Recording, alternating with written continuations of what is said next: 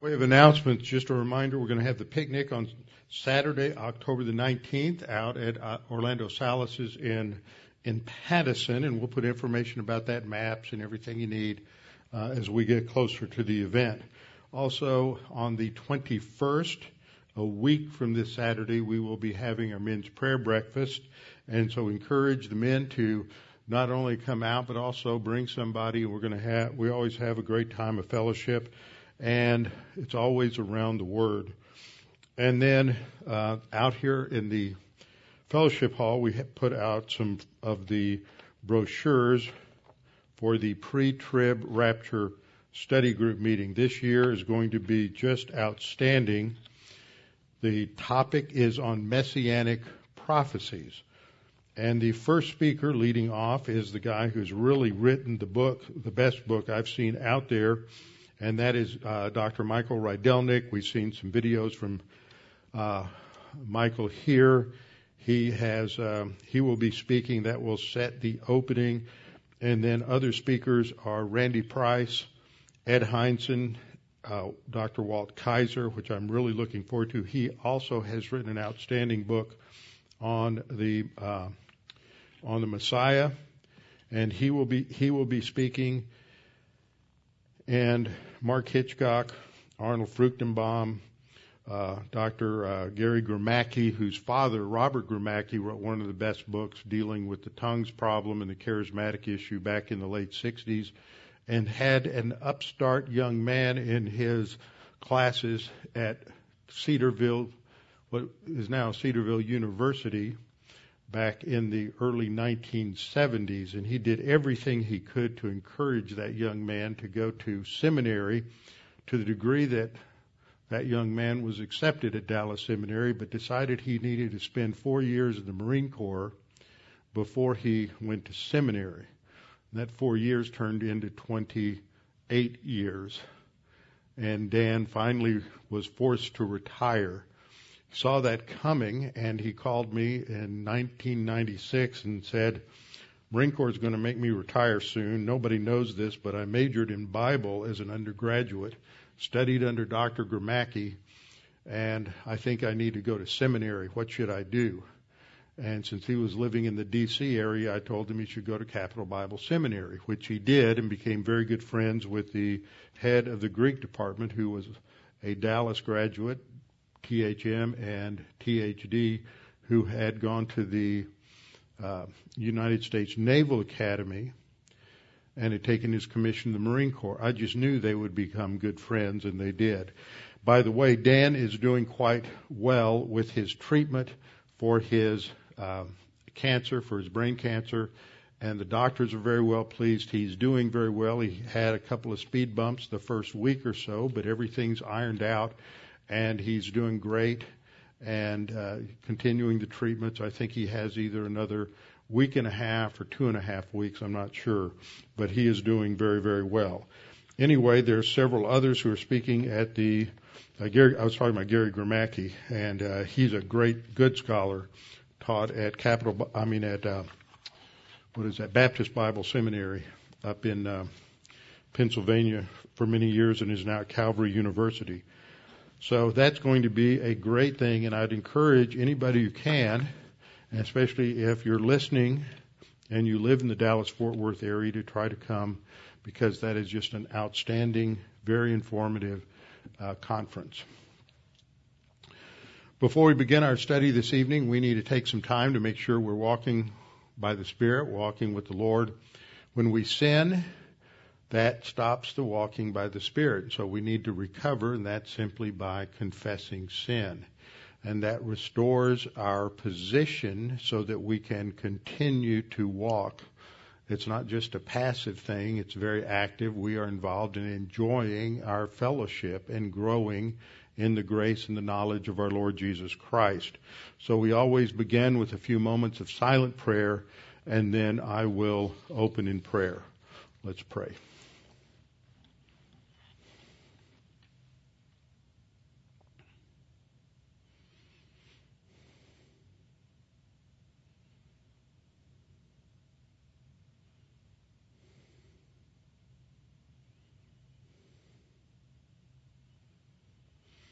Uh, Father, we're so thankful that we can come together this evening. We're thankful for your grace, your goodness to us. We don't deserve any of it. You have showered us with many physical blessings, with many spiritual blessings. You've blessed us with every spiritual blessing in the heavenlies. And Father, you have given us more than we can imagine. And Father, we're thankful that we have the heritage that we do in this nation, an, uh, a belief in freedom, an understanding that liberty is grounded in a relationship with you. And Father, we just continue to pray for the safety and security of this nation. We pray that there would be uh, men and women raised up who will serve you in many different capacities, and for men who will take the challenge to develop their spiritual gift of pastor, teacher, and evangelist, and be involved in um, in ministering for you in those capacities. That is the heartbeat of the nation. That is the only thing that will produce health, spiritual health, and vibrancy for genuine prosperity, and we pray for that. Now, Father, we pray for us as we study in Samuel that we might continue to understand the dynamics here and all of the many implications and applications that flow out of this wonderful book. And we pray this in Christ's name. Amen. Open your Bibles with me to 2 Samuel chapter 11. 2 Samuel chapter 11. And while you're turning to that, I got a call from Bob Guerra. Bob's the uh, chairman of the board for Dean Bible Ministries, and we frequently talk. And he's a lawyer, and he was reading uh, through a paper recently put together on telling uh, lawyers how they need to present their cases to juries because juries today are not like juries 30 or 40 years ago because they're drawn from a pool of people, of citizens that no longer think, act, or have the same values as those from 30 or 40 years ago.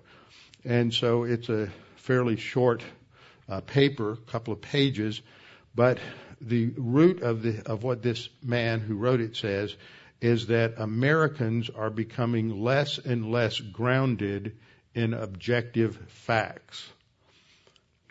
That means they're living in a fantasy world. Just want to make sure you understand the implication there.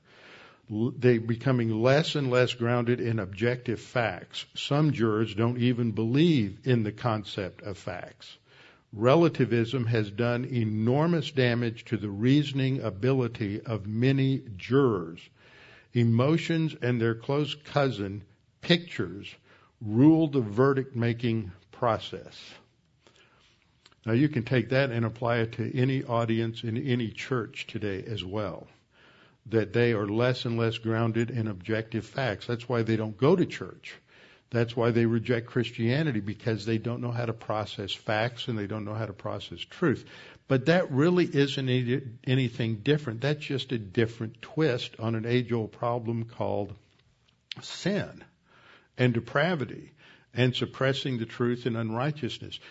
We have been, that is, mankind has been suppressing the truth and unrighteousness since Adam sometimes it takes one form, sometimes it takes another form, and the forms that it's taken for the last three or four hundred years since the Enlightenment, which was ba- based on bringing modernism into the world, modernism is grounded in the value of logic and reason and facts. Now we live in postmodernism, which rejects all of that, and so it takes a slightly different approach. Doesn't change the content, but you're talking to people who don't think like people did 30 or 40 years ago. So we have a different mindset in the American mission field than we had 30 or 40, uh, 40 years ago. But just think about that because that statement is true to some degree for everyone here because we're products of this same culture.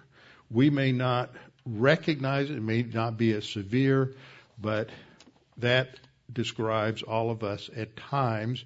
And in this culture, in this world system in which we live, our sin natures gravitate to anything that can give us a better justification for our sin. If we could only look into David's soul to see his justification for his sin, which is where we're headed in first or in Second Samuel uh, chapter 11. So the theme, I'm doing a little bit of an overview tonight on these next couple of chapters, is really God's grace that triumphs over sin. So often when you get into, or when I've heard some people get into this episode, this tragic episode with David, they spend so much time talking about the evils of sin and adultery and murder and the emphasis, and that needs to be part of the emphasis because that's the emphasis of the text. But the broad emphasis of the text here is on God's grace. The broad emphasis is on ultimately forgiveness, recovery, and hope. So we shouldn't lose sight of the forest for the trees. Because this, and, and it's easy to do that because this is one of the worst sections of scripture that that I ever read through is because you just read about David's failure and then chapter after chapter after chapter are just the, his divine discipline, the judgments and the consequences, but it ends well because there's recovery and there's hope. So let's just orient ourselves to where we are in 2 Samuel. In the first 10 chapters, we see the blessing of God as God blesses David. He has victory over his enemies, expands the borders of the kingdom, and everything is going wonderfully. And the centerpiece theologically is the giving of the Davidic covenant. This isn't in chronological order, as I have said. It focuses on uh, building to that and showing how God blessed David. And then it it turns in 11 to 20. That's the second part where we see David's sin and then God's discipline on David as he reaps the consequences for his sin. But God turns the cursing into blessing. And it is, he's able to do that because David confesses his sin and turns back to God. And so he then has the tools, the spiritual tools, to handle the negative consequences that he brought on and brought into his own life. And then we'll get to the last four chapters at uh, the third part, which are these appendices that evidence the greatness of the Abrahamic covenant. Now, just as a overview of this section, it goes from 10 through 20. Now, we've already looked at 10, which is the setup why there's this battle, this war that is developed with the Ammonites at uh, the capital Rabbah. And so we get the background in chapter 10, and then we get into the second part of the battle in chapter 11.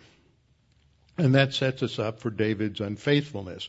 So chapter 11 describes the sin of adultery with Bathsheba and the sin of the murder of Uriah the Hittite. David does not directly murder him, but he conspires to have him murdered by combat. You know, we have this phrase today, suicide by cop, where somebody brings out a weapon and charges the police so he didn't have the guts to shoot himself, so he has the police officer shoot him. Well, that's what David was doing, is having Uriah killed by the enemy. So it was an act of murder. So David is guilty of adultery and he's guilty of murder. And then uh, that is going to bring about his confession of sin, which happens in chapter 12. And we're going to get into looking at Psalm 51, which is the psalm that relates to his confession, as well as Psalm 32, which is his psalm of praise to God for forgiving his sin. There's a lot to learn here. So we see the the consequences though involve his own family in many ways, sort of um, replaying his own sin. We have the rape of Tamar, we have the the uh, uh, murder by Absalom of uh, his brother who's raped Tamar. We see uh, the uh, before that we see the death of the child. And so we see the death of the child, the rape of Tamar, uh, Absalom, and then we eventually end up with Absalom's rebellion. Then David is brought back, and so we see recovery and we see hope. So the story has a dark side to it, a dark period, but it ends with recovery and hope because of God's grace. And so we can't lose sight of, of God's grace. Now, another way to sort of structure this is uh, set forth in a commentary in the Expositor's Bible Commentary series by Ronald Youngblood, and he sees a chiastic structure here. Remember, a chiasm is identified as a chiasm because of the Greek letter that looks like an X, like the first letter in the Greek Christos. And so it emphasizes the idea that, that you have a progression, maybe only two or three things, maybe more. Uh, here it has uh, four, and then the centerpiece, and then a repetition. So there's a parallel between the first part. Uh, David sends Joab to besiege Rabbah, and and that's in 11:1. And then at the end of the section, David uh, Joab sends for David to come and lead the ar- army to besiege and capture Rabbah. And as you go through this, there's parallels. We'll come back and look at this again and again as we go through it.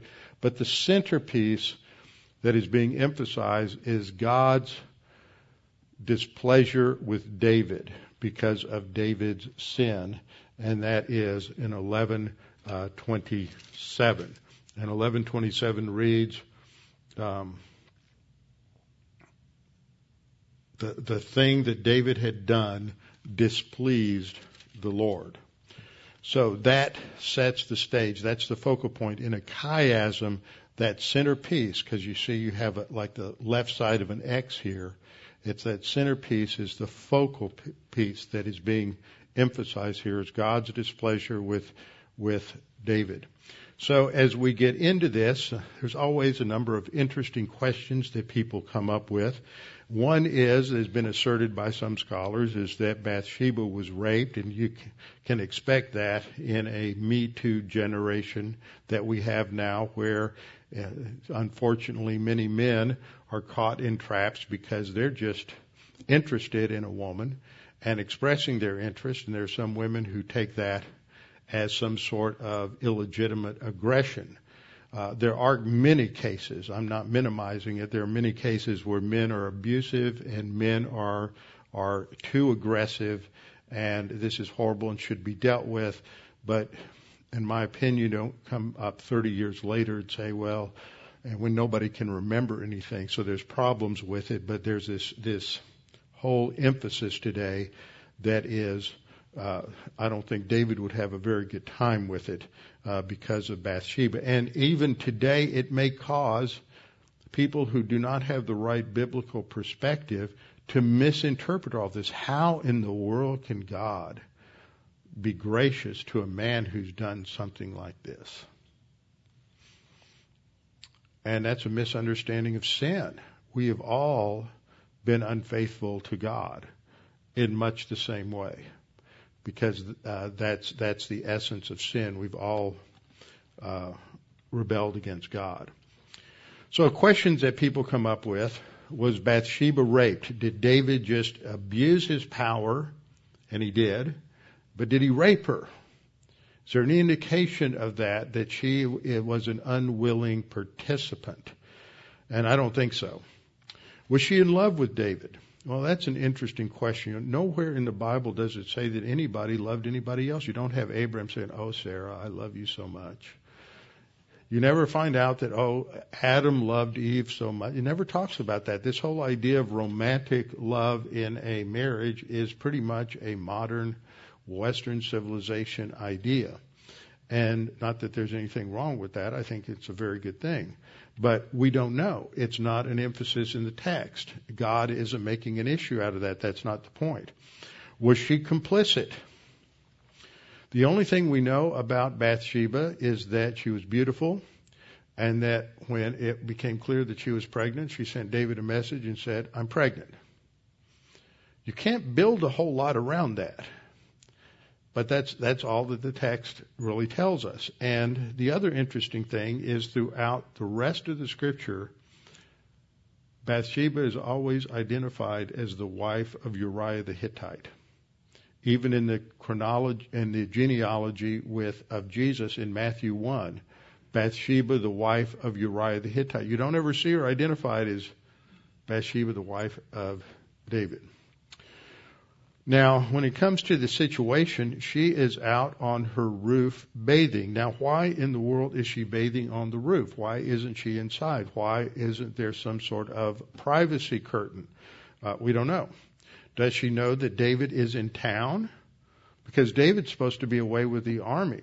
So does she know that David is in town and that David's just a couple of houses down and he's higher, so he has a perfect view of every rooftop? If you've ever been to the old city of Jerusalem, you know that it has quite a slant going from the Millo, which is just above where they've discovered uh, David's uh, David's palace now, where you enter into the city of David and you sit there and you can buy some ice cream or other snacks and go to the restroom and whatever. And then you go down and you can actually now, as opposed to 10 years ago, you can walk around in what they believe are the foundations of David's palace. But that's at the top of the hill and it slopes down so every other house was lower than the palace. So David had a clear view of what was going on on every uh, every rooftop. So does she know that he's there, that he's looking? Is she showing off? We don't know. None of those questions are addressed or answered. There's no indication. Uh, was this just one time? Or was this a one night stand? Did they continue in the adultery? Uh, even though she suffers in association, this is interesting, even though she suffers in association uh, because she's married to David, she goes through all the discipline. It's never pointed at her. It's David's discipline, but she suffers, she's disciplined in association. She gives birth to that child and she dies. And all you ladies know this, that when a mother loses a child, that is an extreme grief. So she loses that child uh, and she has to live with all the this the sin in the family and the complete breakdown. She has to leave with David from um, from Jerusalem during the Absalom rebellion.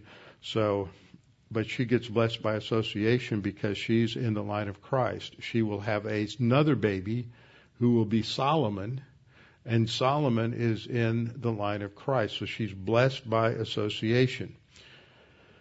So these are just some of the questions, and on much of that the Bible is silent, but we can say a few things as we look at the narrative to see what the writer of Scripture wants us to learn in this episode.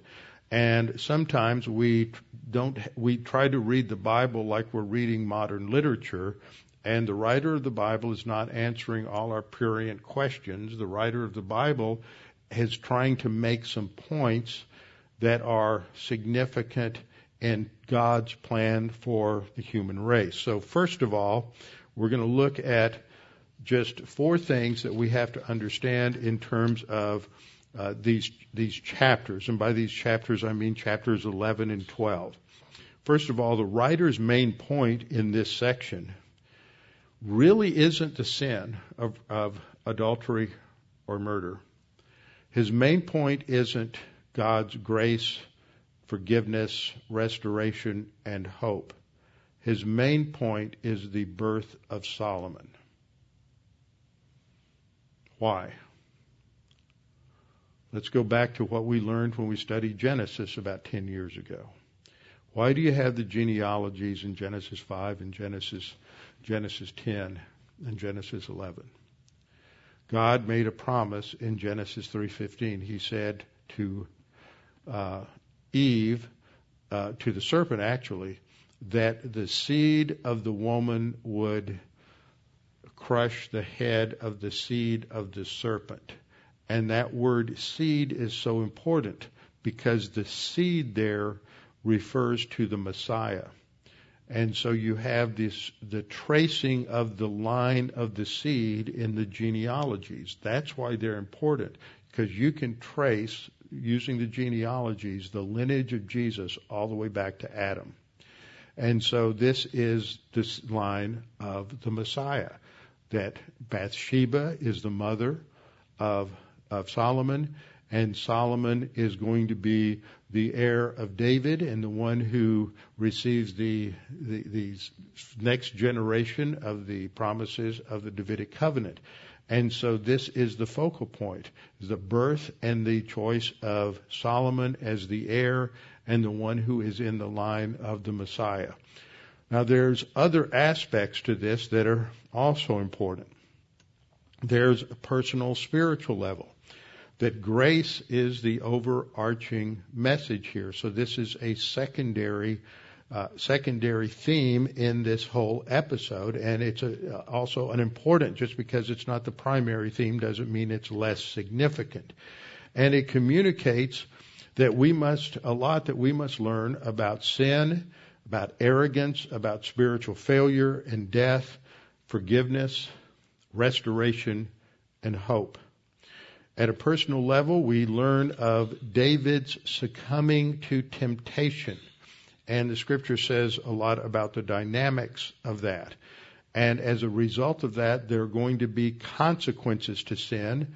God forgives him, which means the sin is not going to be held against him in the way that it would. When God forgives us of sin, God is going to do one of two things.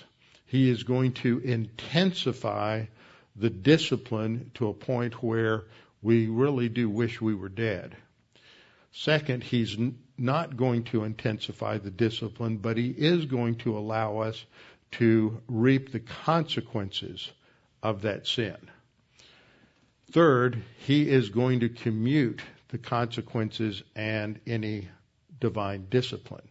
And you and I know very well that most of the time God does not lower the boom on us because of our sin. He commutes that. That's part of God's grace.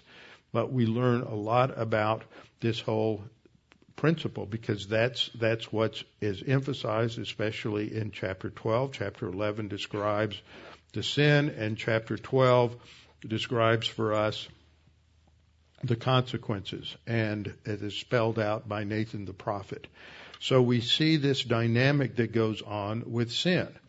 Sometimes that when we make a sinful decision, there are natural consequences as a man reapeth, so he will sow. As a man sows, so will he reapeth rather. And uh, as a result of that, we have natural consequences to sin. But then when we commit some sins, God intensifies that particular punishment. So it, with David's case, what we see is in God's grace, he commutes the penalty. The penalty for adultery and for murder under the Mosaic law is death. They're both capital crimes. If David had gotten what he deserved, he would die. And so death is very much a part of what we see happening in the divine discipline. The child will die. There's going to uh, uh, be the death of of uh, Absalom.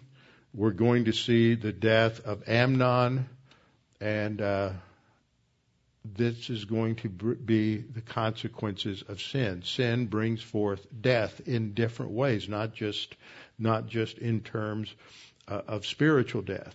So we're going to see see the working out of that of that discipline.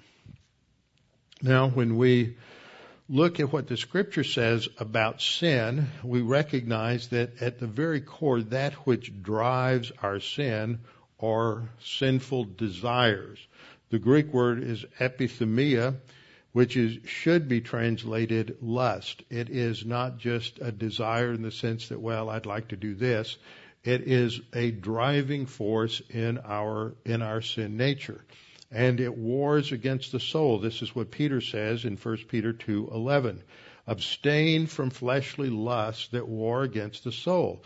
That when we give in to these lusts, power lust is one, materialism lust is another. We have lust for uh, people, for approval. We have lust for love. We lust for recognition.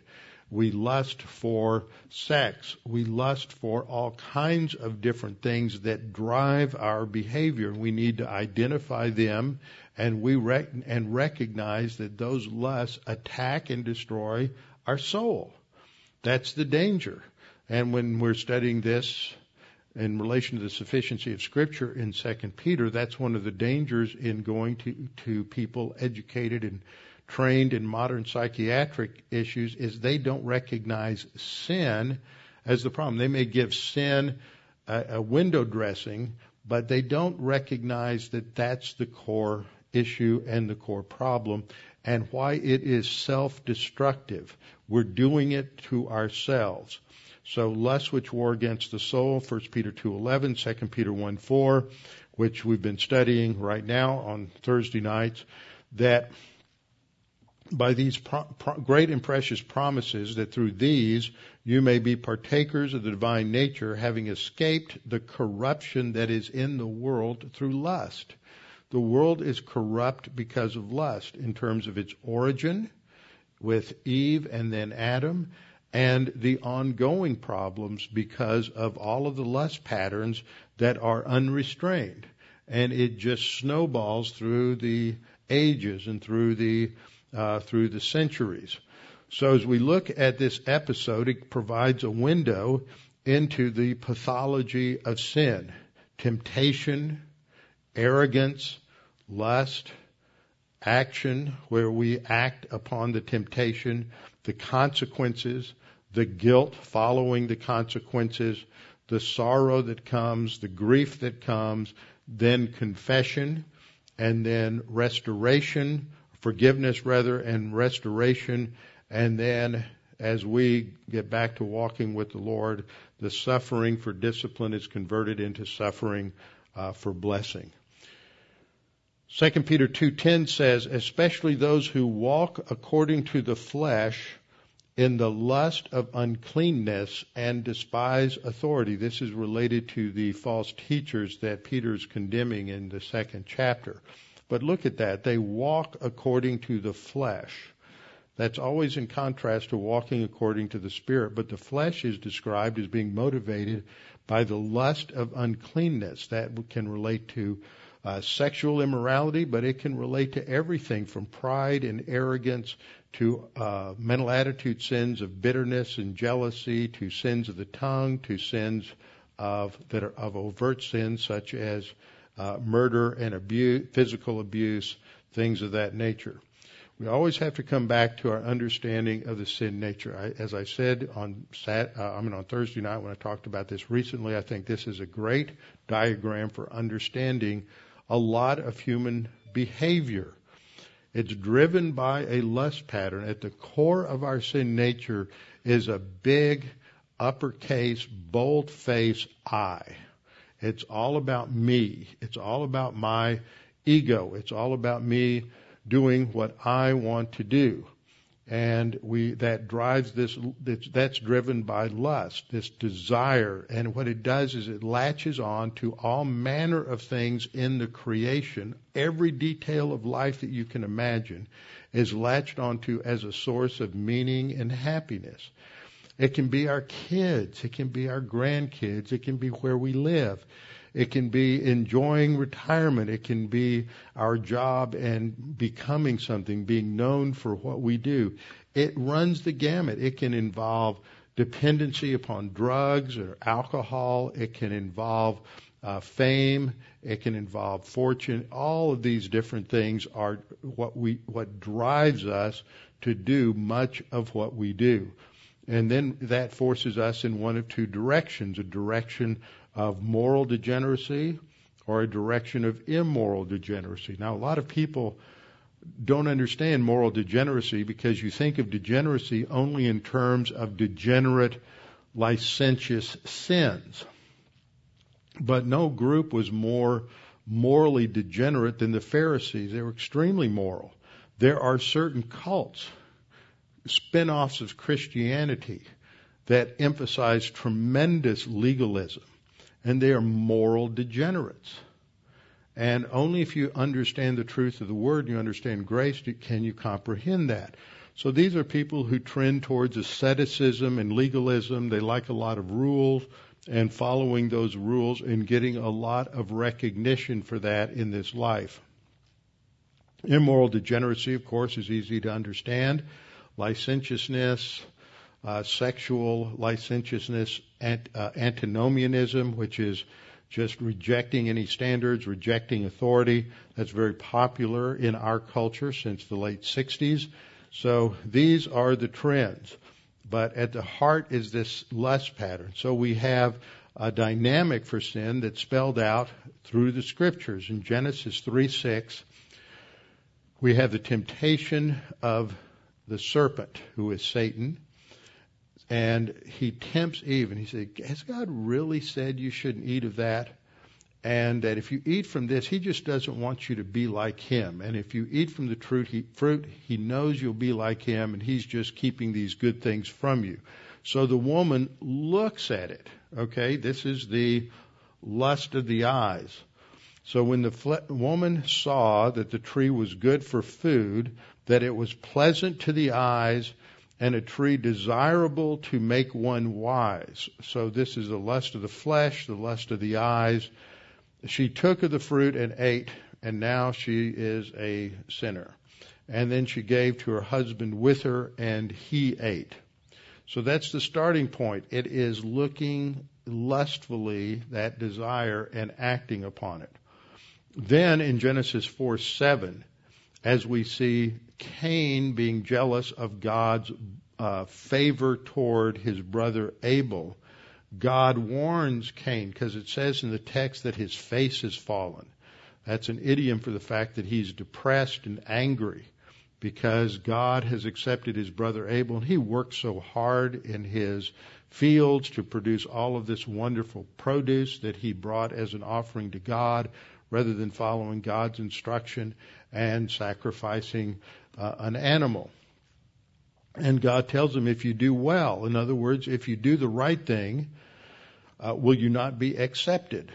And if you do not do well, okay, so if you're disobedient to God, sin is crouching at the door. And this is an extremely uh, vibrant image here and it is an image of an animal, of a, of a leopard or a lion, some wild animal about to pounce on its prey.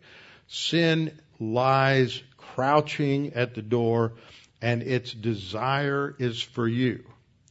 And that's the same word, incidentally, that's used over in Genesis chapter 3 when God is talking to the woman and saying that your desire is for your husband.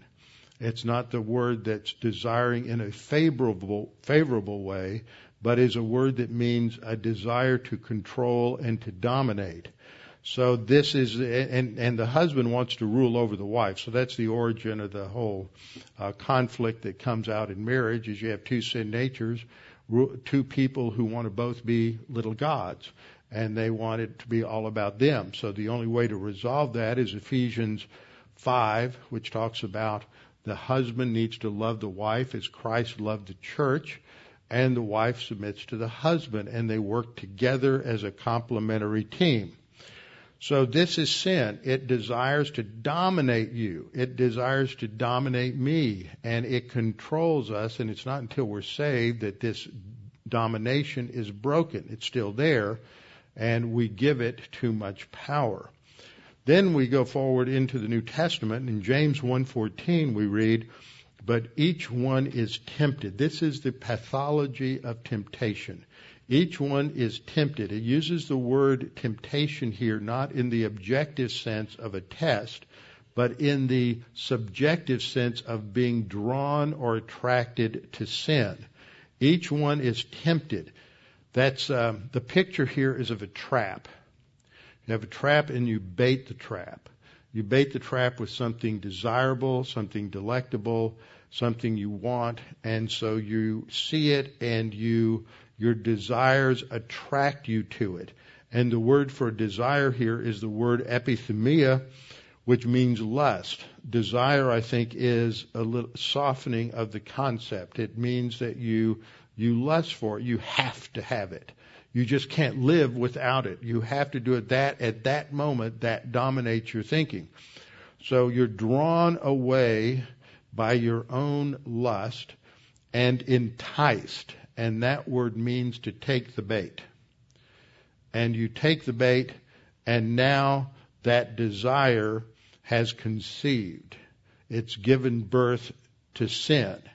And sin, when it is full grown, brings forth death, not physical death.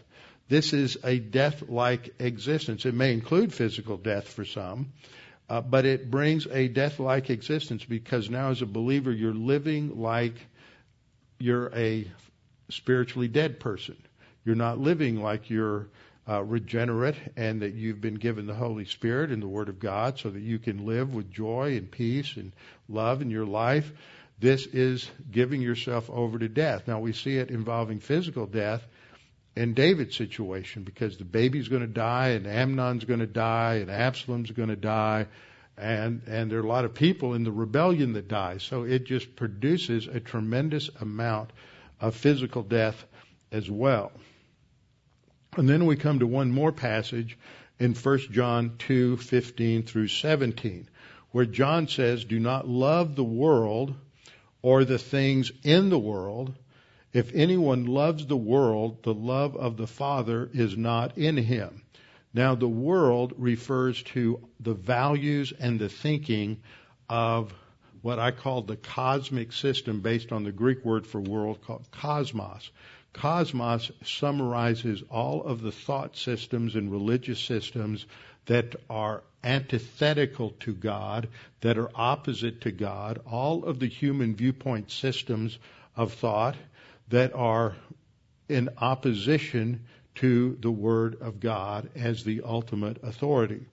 And so if you are attracted to the world system, you're attracted to all the things that the world offers in terms of fame and fortune and prosperity, that that is a dead end. If anyone loves the world, if that's what motivates you rather than love for God, it's one or the other. In James, James goes on to say that friendship with the world is enmity toward God. There's only two options. You're going to attract to the world and adopt the world's values and the world's goals and the world's objectives, or you're going to be attracted to God and follow the and walk with the Lord. One or the other. You can't do both. They are antithetical to one another completely. So John says, don't love the world or the things in the world. Don't value those things. They get rid of them in your priorities if anyone loves the world, the love for the Father is not in them. For, now he's going to explain that in verse 16. For all that is in the world, the lust of the flesh, the lust of the eyes, and the pride of life is not from the Father, but is from the world. So the cosmic system is reflects the thinking of its father, the devil. It's grounded in arrogance. It's grounded in what is right for me based on what I think is right for me. This is exactly where we are in postmodernism. It's all about me. It's all about feeding my own arrogance. And so you see people who are driven by every category of lust. Materialism, financial success, uh, sexuality, experiencing every kind of high they can come up with with uh, drugs because they're avoiding all the pain of life as a fallen sinner living in corruption. They don't know how to handle it. And the, what we lust for, we discover, is ephemeral.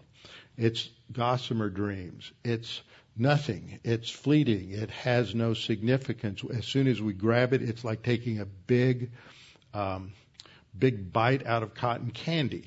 There's no substance to it. It looks good. It has a little bit of a sweet taste at the beginning, but then we're going to pack on the pounds eventually. There's always a dead end. So lust is destructive. The lust of the flesh isn't restricted just to the sin nature. It's physical desires, and there can be a lot of physical desires. Physical desires, uh, sexual physical desires, physical desires in terms of uh, lust for drugs, things that you become addicted to, physical uh, lust for pleasure, all kinds of pleasure. The things that we do sometimes produce certain chemical reactions in our brain that stimulate very uh, emotional areas in, in our brain that we associate with happiness. And so food can do that. Food and sugar especially can stimulate the same areas of pleasure in the brain that cocaine does. Next thing you know, you're addicted to food, and so you want to solve every problem or every difficulty with eating. And every time you have something wonderful happen in life, you go out and eat more. Next thing you know, you have problems that are related to overeating and, and gluttony. So you have the lust of the flesh in many different areas and the lust of the eyes. You see things and you want them. And we have a whole advertising system today and it's gotten so much worse with your iPhones and iPads and computer because they're mining all the data every time you go look at something online. Next thing you know, within five minutes you're getting multiple advertisements for the same kind of thing, and they're designed to appeal to your lust of your eyes so that you'll spend your money and buy more as you're chasing that fleeting sense of happiness. And the pride of life, arrogance that that governs the sin nature. And this is David's root problem. David has reached a point in his life when he's become incredibly successful God has prospered him beyond anything that he could imagine, beyond anything that Saul ever experienced. And as a result of that, David can sit back and just think and enjoy all of these riches. And instead of going off to battle, which he should have done, he's put himself in a position where he is open to temptation, open to uh, seeing something that will test him and will stimulate the lust of the flesh. And so it's all because of arrogance.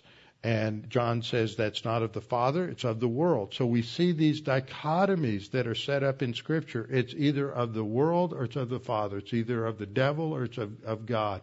One or the other. It's the cosmic system, it's the sin nature, it's the devil versus God versus the Bible. And we have to make decisions over and over again. Are we going to walk with the Lord?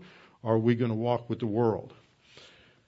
And so John reminds his readers in verse 17, and the world is passing away and the lust of it. See, this is just a desire for that which is temporary. The world is passing away. We may achieve all these things that we lust for and we desire for, but it's ephemeral. It's going to pass away uh, a million years from now, we're going to look back at that, just that little speck of time in which we thought something was going to satisfy us and give meaning to our life and realize that it's nothing. It, it, it didn't last. It had no, no meaning or significance. But what does abide forever is doing the will of God. And every time we see in John this word abide, it's the Greek word meno John 15 talks about abiding in the vine. It's a fellowship word. It is enjoying that fellowship with God, walking with the Lord. The fruit of abiding is the same as the fruit of the Spirit, walking by the Spirit in Galatians uh, chapter 5. And so, what he is saying here is not whoever does the will of God lives forever. It abides forever. It's talking about enjoying the fullness of life that Christ promises. He said in John 10:10, "I didn't come like a thief to steal and destroy, but I came to give life and to give it abundantly."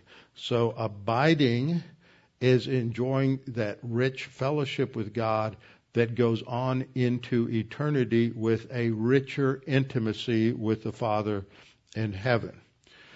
So all of this describes the more personal aspect, the more personal application and implication that we get from um, from our uh, lesson from studying all of this about David and his sin and forgiveness. And there's always hope.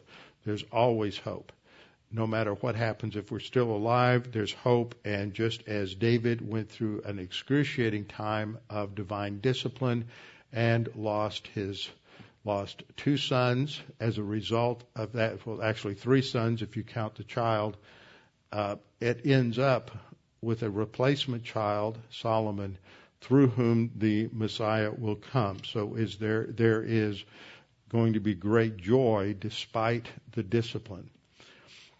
At a broader level, under the third point, the books of Samuel draw out the historical consequences of Israel's demand for a king in light of Samuel's warning in 1 Samuel chapter 8. So let's turn to 1 Samuel chapter 8. And just to remind you, the con- this is the transitional shift from the period of the judges. Samuel is the last judge. He's uh, and the the Israelites come to him and they demand a king. And this is a central passage on biblical political theory. What is interesting is over the last several weeks, I've been uh, reading a lot in this area and have discovered that there are a number of contemporary Jewish or Israeli, American Israeli scholars, legal scholars, and biblical scholars. They are not Christians, they're not evangelical, there are certain things that they say that we would not agree with but they are writing on the importance of nationalism. They are writing on the importance of the right kind of politics, and they go to First Samuel 8 as one of the most significant chapters. So did the founding fathers, by the way. They understood what was being taught in 1 Samuel chapter 8. That up to this period, in the period of the judges, everyone did what was right in their own eyes, pure moral relativism, and everything was collapsing. The whole culture was falling apart, and everyone is just doing their own thing, and evil is rampant in the nation, and it's falling apart. So they recognize they need a central authority. But the problem is, on the opposite end of the spectrum, danger lurks as well. And that is that uh, putting too much authority into a king is dangerous because in this life, kings are corrupt, kings are sinners. That if you put too much power in the hands of one person, then it will lead to further corruption. David is an example of that. He's got too much power and he's full of himself, and so he is now using that power to uh, abuse to abuse that power in relation to Bathsheba and uh, using it perhaps to intimidate her, to use his power to impress her, and to have her come and have sexual relations with him. So this is how uh, Samuel plays out. Verse 6, we see that the people come and it really upsets Samuel. He takes it personally. They request a king. They say to him, Give us a king to judge us. So Samuel prayed to the Lord. That's how you respond to situations that are not pleasant to you. It is you go to the Lord in prayer. So he goes to the Lord in prayer, and the Lord answers him and says, Well, in this case, listen to the voice of the people. This is in verse 7 and all that they say to you, for they have not rejected you, but they have rejected me, because up to this point God is the king in the theocracy.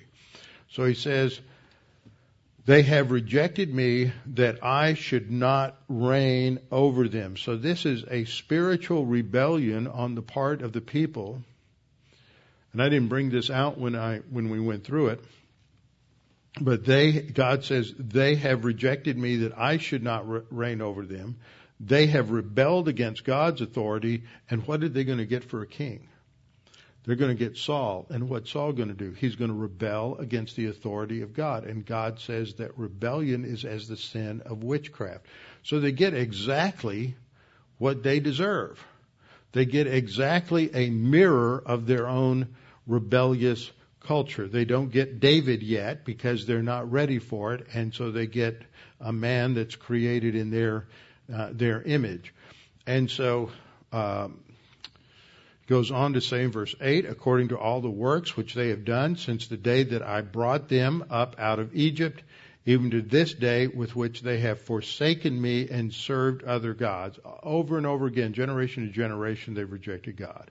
Now therefore God says, listen to their voice, heed their voice. However, you shall solemnly forewarn them and show them the behavior of the king who will reign over them. So Solomon went back and told them everything. And in verse 11 he says, this is how the king's going to behave. who will reign over you. He will take your sons and appoint them for his own chariots. So there's going to be a universal draft, and every son is going to be taken and put into the army. And he's going to appoint, appoint them, and you don't know what battles they're going to go into and what will happen to them. They're going to uh, drive his chariots, they're going to be his horsemen, and some will run, that's the foot soldiers, will run before the chariots. He'll appoint captains over the thousands, captains over fifties. He's going to organize the whole army. And then, verse 13, not just your sons, but also your daughters as his perfumers, cooks, and bakers, and he will do everything to elevate his own glory, is basically what he is saying. He'll take, and then he's going to tax you. He's going to take the very best of your fields, your vineyards, your olive groves, and give them to his servants. He will take a tenth of your grain and your vintage and give it to his officers and servants. And then he's going to take your male servants. In other words, you're now going to be under the dominion of a tyrant authority increases to where it uh, it just destroys everything. This is what the founding fathers understood: is that that you can't have a government that's located in one person. You have to have a check and a balance to balance out that, out that because if you give too much authority and too much power to any one branch of government, then it becomes a tyrant. And so we have there has to be a protection on each branch of the government. This was just a genius of the American system. And so the people get the warning and they say, no, but we're going to have a king over us anyway. So they get Saul and Saul leads them to disaster. And then God graciously gives them David, not because they've asked for it, not because they've changed, not because they've reckoned or recognized how uh, rebellious they've been, but out of the goodness of God's character, He gives them uh, gives them David, and so uh, David is going to take over as the king. But when we come to chapter 11, we see that he's not perfect. That as Proverbs 16:18 says, pride goes before destruction and a haughty spirit before fall. David fails the prosperity test he gives into arrogance and after these conquests that he has had, after the fact that he has conquered Jerusalem, he's united the 12 tribes, he's defeated the Philistines and the Edomites and the Moabites and almost done with the Ammonites. He's defeated Zobah in Syria and he has also built this enormous uh, palace for that time in Jerusalem with the help of Hiram, the king of Tyre. He had six wives. Now, this is going to play into this because remember in Nathan's parable that he comes to David, he says, So there's this rich man and he has lots of sheep, and he sees this one poor man with one sheep. He's got to have that one sheep. David may be overwhelmed with sexual lust while he's up there on the parapets of his palace, but he's got six wives that he could choose from. He doesn't have to go after uh, his friends, uh, wife. And Uriah was one of the mighty men. He was one of those closest to David. And so it is a complete abuse of power based upon his arrogance. Even though David has had tremendous success and physical blessing, material blessing, spiritual blessing, and prosperity, he just completely fails the prosperity test because of arrogance. He is overwhelmed by his own self importance, his own self confidence, his own victory, and he is pictured as one who has this arrogant self assurance and an attitude of entitlement, and he can uh, order Bathsheba to come, and he can order uh, Uriah to be murdered, and all of this depicts the worst of leadership and the realities of tyranny. And it's all because of the sin nature. And then when we come to the last point, at the level of the central message of the book, we learn that even David, as the ideal king, is flawed. We cannot look to government to provide the solution to everything. You cannot look to government to change the environment so it's perfect. We live in a world today where so many people think that if the government would just change, if the environment would change, we could have health care. I've been was watching the other day other afternoon, Sunday afternoon, they were showing uh, Ken Burns' three-part series on the era of prohibition. I saw part of one of them a couple of years ago, and it's fascinating. I don't know much about that history, and Ken Burns, in many ways, does a great idea, uh, great job with what he does. But what was interesting as they were talking about it is they made the point that in American culture, that alcohol was identified as such a problem that people believed if they just could get alcohol out of the out of the culture, then then marriages would be healed and all marriages would be happy, and that uh, individuals would be happy. There wouldn't be skid row anymore. There wouldn't be unemployment. There wouldn't be all this misery. They blamed everything on this one sin of of alcohol. But the reality is, if you go back to the Second Great Awakening, which was in the 18 teens and 1820s, that that was a legalistic re, uh, revival in many aspects. And in that period, in between early 1800s and 1830s, the, the we would call them some somewhat liberal today because they were evangelical Christians in a broad sense of that term, but they didn't believe in total depravity in a complete sense. They were very Arminian. And so they believed that man was perfectible. And Charles Finney, Charles Grandison Finney, who's touted by many to be one of the greatest evangelists of the early 1800s, but he wasn't. He was horrible. He had a work salvation. He believed man was perfectible, and if man was perfectible, society was perfectible. And this became a major part of Christianity in the 19th century. And so they identified these huge social sins. Sins like slavery, uh, sins like alcohol, uh, women's uh, suffrage, the lack of women voting, uh, child labor, couple of other things. And you just walk your way through the 19th century up to the, up to World War II, and one element after another is identified as this big sin. If we just can abolish slavery, which needed to be abolished, but if we can just abolish slavery, we will be on the verge of bringing in the kingdom. Because Finney was a postmillennialist. And there were a lot of postmillennialists in the 19th century. And then if we can just um, solve, get education, and get education, clean up education and have uh, universal education in the U.S., everybody required and mandated to be educated, then that will solve the problem. Then we can have good marriages and good homes and our and good kids. And if we can just get rid of alcohol. So all of this was part of this perfectionistic tendency that came out of the 19th century. Why? Because we had a weak view, an insipid view of sin and the problem of sin. And, and so we're always trying to bring in a utopia of some type. And so we've got a secular version of it today to bring in a secular version or distortion of the kingdom of God.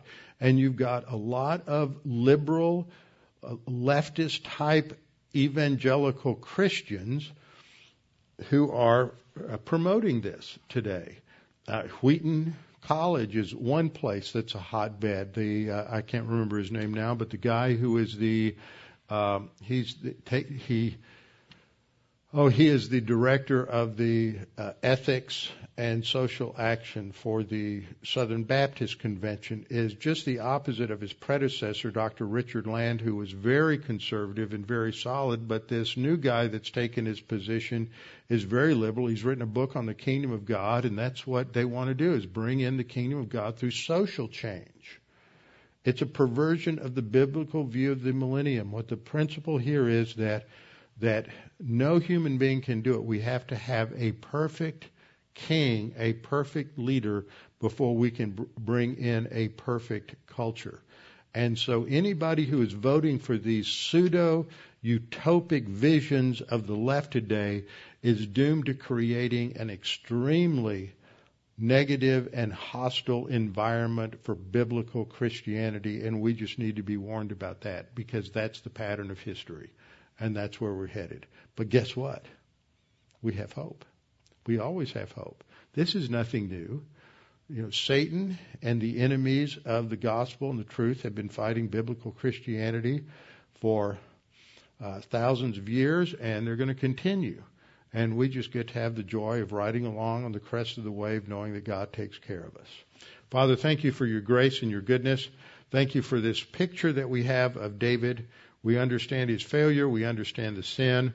We understand why he is forgiven, that he is forgiven, and we understand that despite all of the negative consequences in his life or even in our lives when we sin, that there is grace and there is hope, and that we, as long as we're alive, we should never give up hope, but we should always turn back to you whenever we do fail and whenever we sin, and we should be involved also in forgiving others and loving one another, just as um, God, for Christ's sake, forgave us. And we pray this in Christ's name. Amen.